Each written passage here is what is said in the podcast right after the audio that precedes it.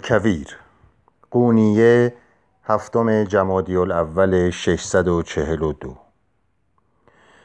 این همه سال است رهرو این راه خطایم. هنوز که هنوز است یک چیز را نفهمیدم.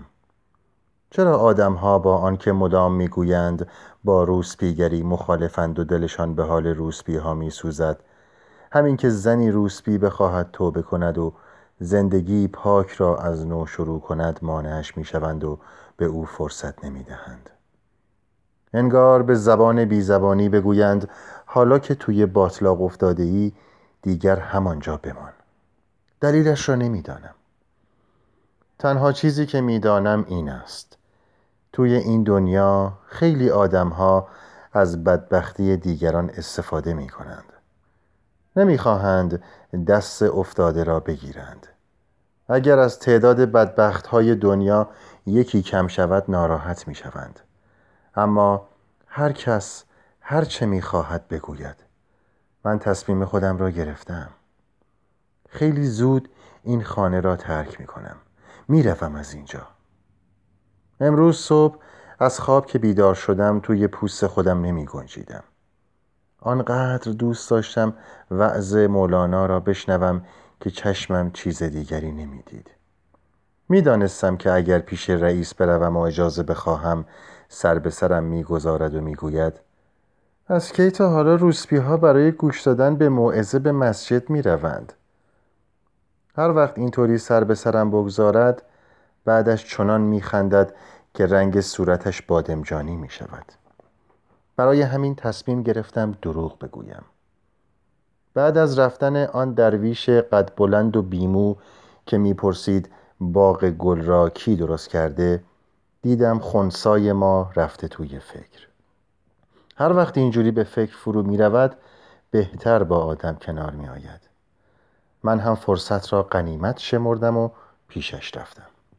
گفتم توی بازار چند تا کار دارم که باید انجام بدهم. با اجازت می روم.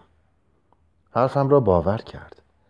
هرچه باشد نه سال از پیشش مثل سگ کار می کنم و کمی اطمینانش را جلب کردم. رئیس گفت یک شرط دارد. حلوا خوره هم با تو می آید مسئله ای نبود. حلوا خوره را دوست داشتم. مردی پاک دل بود با هیکلی قد درخت و عقلی قد بچه های شش ساله. از آنجا که پدر سوختگی بلد نبود خیلی قابل اطمینان و پابند ناموس بود. هیچ کس نمی‌دانست اسم اصلیش چیست. شاید خودش هم نمی‌دانست.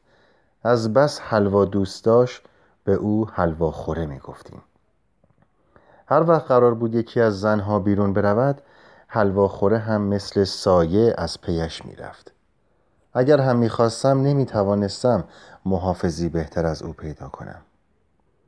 با همدیگر از راه گرد و خاکی میان جالیزها پیش رفتیم و اولین دوراهی که رسیدیم به حلواخوره گفتم منتظر بماند. بعد پشت بوته رفتم و یک کیسه پر از لباس مردانه را که قبلا آنجا قایم کرده بودم را درآوردم. اما عوض کردن لباسم و پوشیدن لباس مردانه از آنچه فکرش را می کردم سختتر بود. اول لازم بود شالی روی سینه ام ببندم تا صاف شود. بعد شلواری ای رنگ به پا و جلیقه ای پشمی و جبه ای بلوطی رنگ به تن کردم. دستاری هم دور سرم پیچیدم.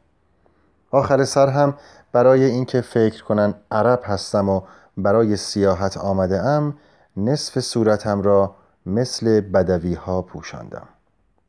دوباره پیش حلواخوره رفتم. چشمهایش را قد نلبکی باز کرد و ترسان نگاهم کرد. صدایش کردم و گفتم یالا را بیفت برویم. اما از جایش تکان نخورد. روبند را پایین کشیدم. منم بابا مگر نشناختی؟ حلواخوره یک دستش را به طرف دهانش برد و از حیرت فریاد کشید. گل کویر تویی؟ چرا اینجوری لباس پوشیده ای؟ هیس! اگر رازی را به تو بگویم پیش خودت نگه میداری؟ حلوا خوره سرش را تکان داد. یعنی البته.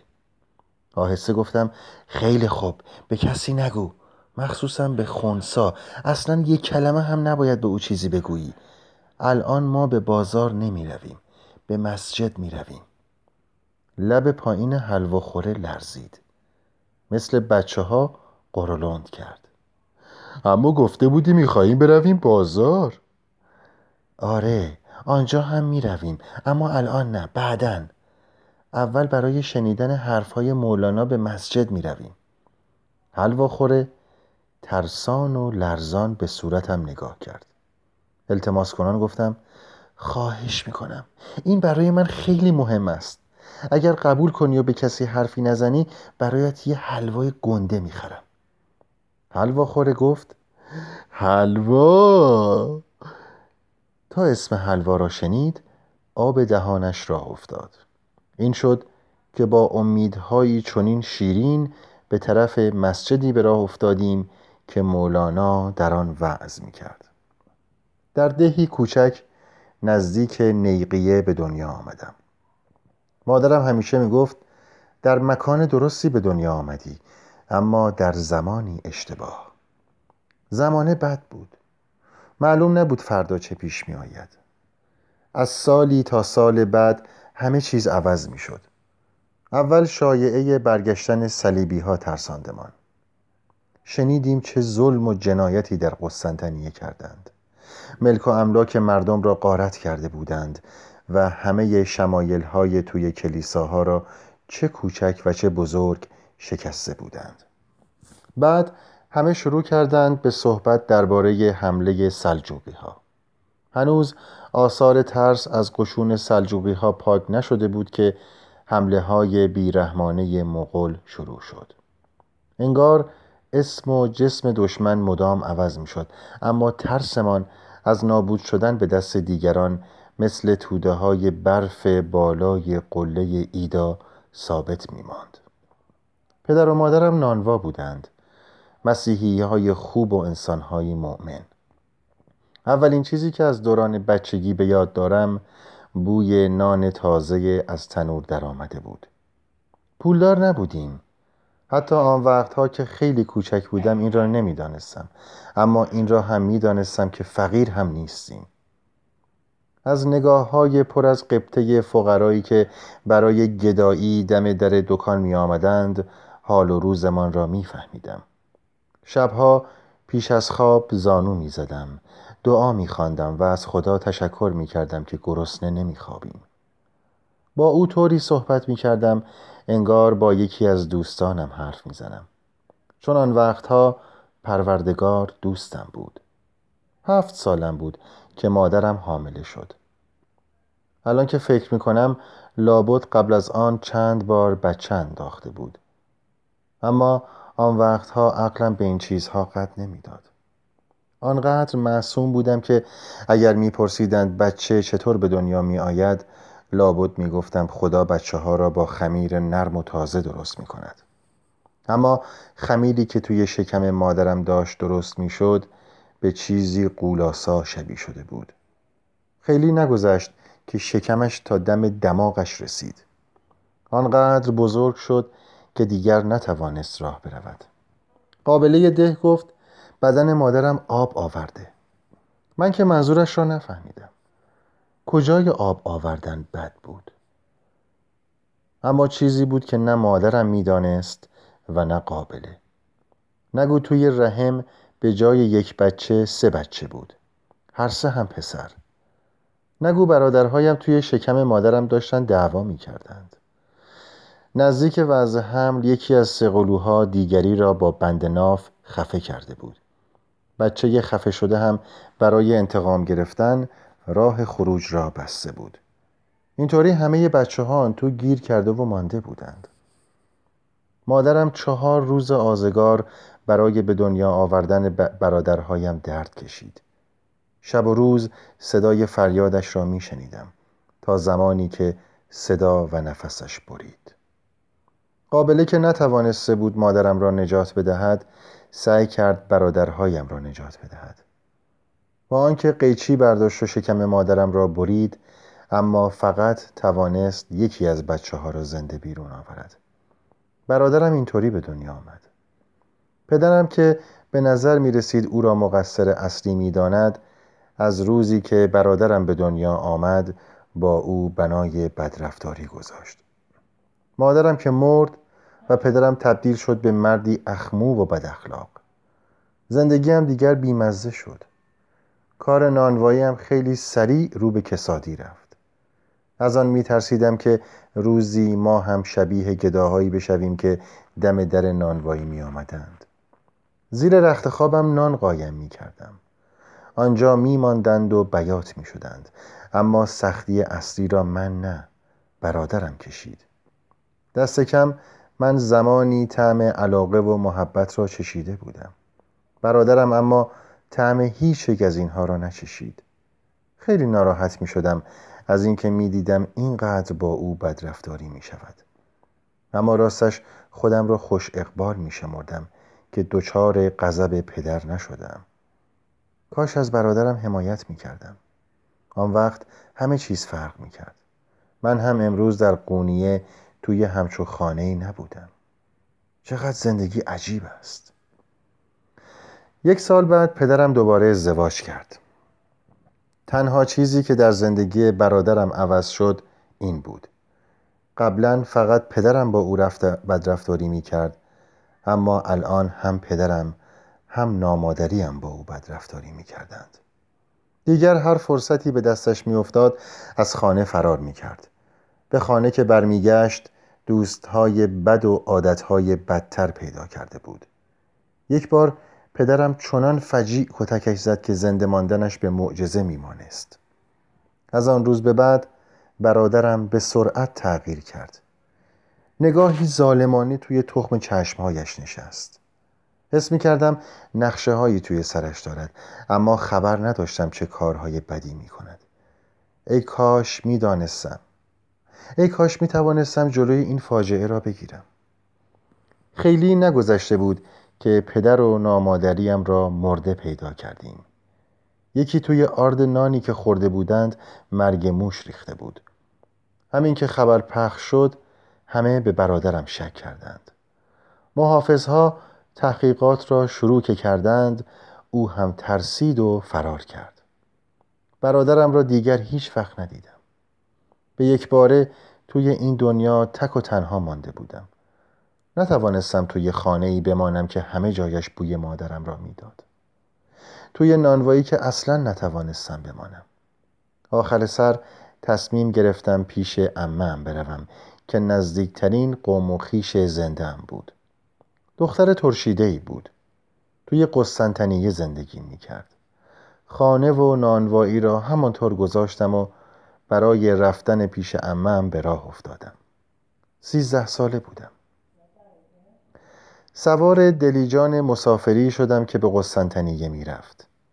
جوانترین مسافر دلیجان من بودم.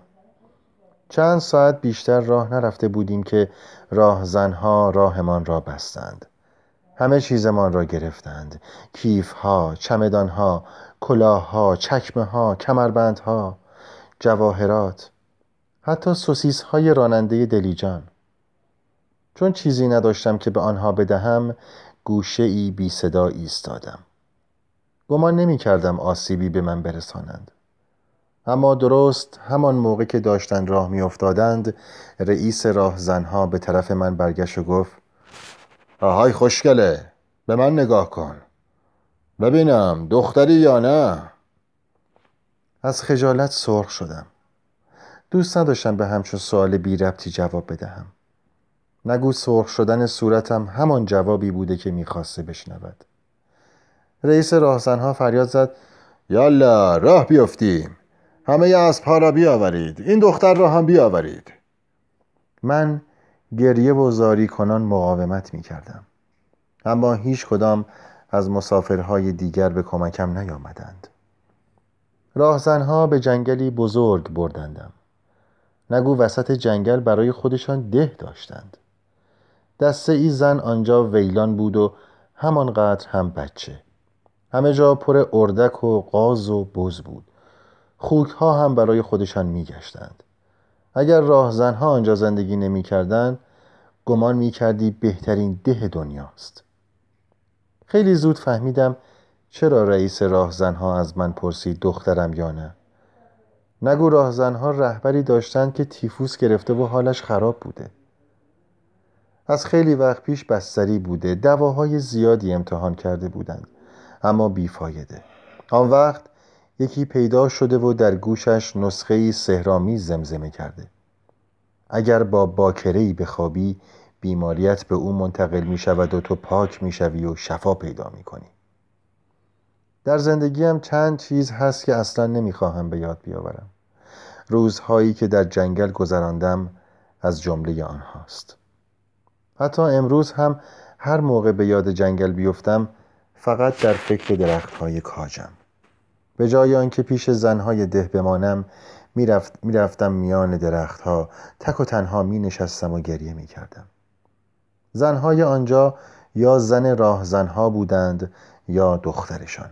البته بدکاره هایی هم بودند که به میل خودشان آمده بودند.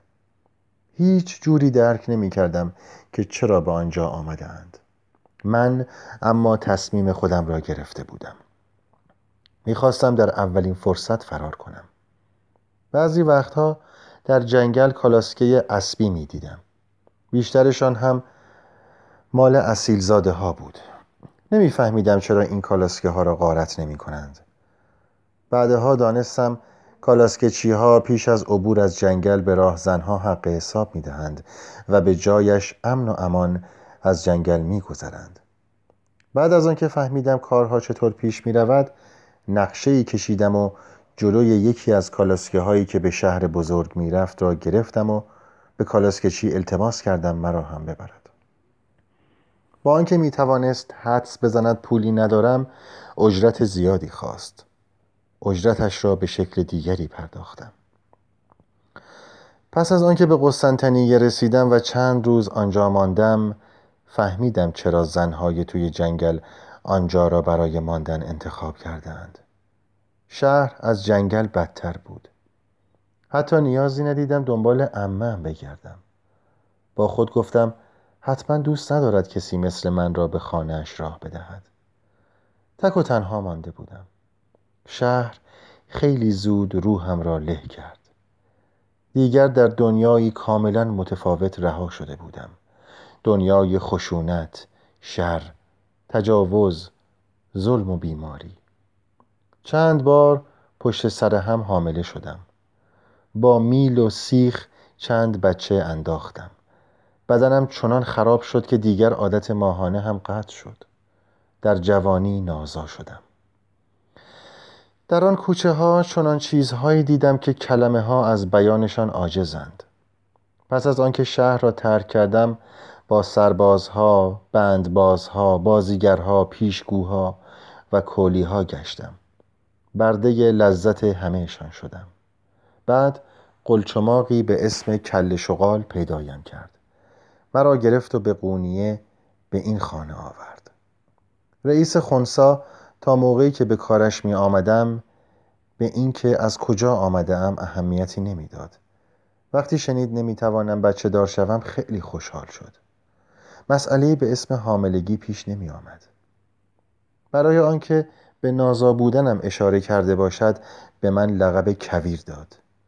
اما لابد این لقب به نظرش زیادی خشک آمده بود که بزکی هم کنارش گذاشت و به این ترتیب شدم گل کویر. اهمیت ندادم. ناراحت هم نشدم. گلها را دوست داشتم. دیگر چه چیزی برایم مانده بود که از دست بدهم؟ فکر می‌کنم ایمانم هم مثل باغ گلی پنهان است.